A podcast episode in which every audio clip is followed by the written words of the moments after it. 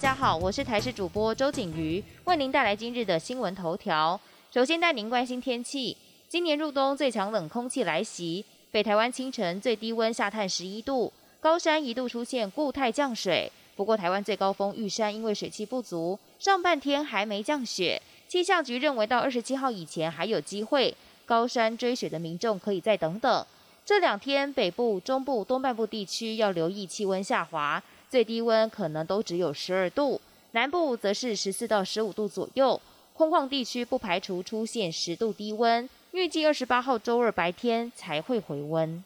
今年地震活动频繁，已经有超过两千七百起规模三以上地震，中央气象局坦言明显比前几年多。除了加快地震发生后的示警，如何在地震发生前预知显得更为重要。中央大学研究团队近期还发现今年三起花莲地震发生前的异常讯号，对此气象局感到兴奋，不过强调还有待时间验证。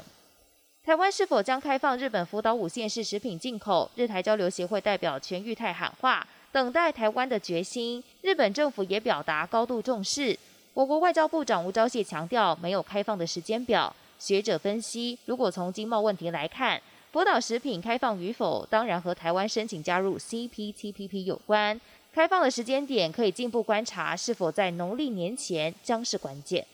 Omicron 病毒席卷欧洲，法国、意大利单日新增确诊数都已经连续三天创新高，法国更是首次单日新增超过十万例确诊。西班牙的防疫则不敢掉以轻心，以巴塞隆纳为首府的加泰隆尼亚地区紧缩防疫，没想到还引发了数千人抗议。丹麦则是近期的疫情发展，疫苗覆盖率高的国家，渴望能避免 Omicron 疫情大爆发。中国的疫情急速升温，昨天全国单日新增一百五十八例确诊，西安市就占了一百五十五例。防疫专家表示，目前西安疫情尚未来到转捩点，还要再观察二十天才能知道疫情走向。美国太空总署 NASA 最新一代的韦伯太空望远镜，二十五号耶诞节从南美洲的法属圭亚那发射升空，将取代现有的哈勃太空望远镜，用更高灵敏度、更宽阔的视野，深入观察宇宙，开启天文探索全新时代。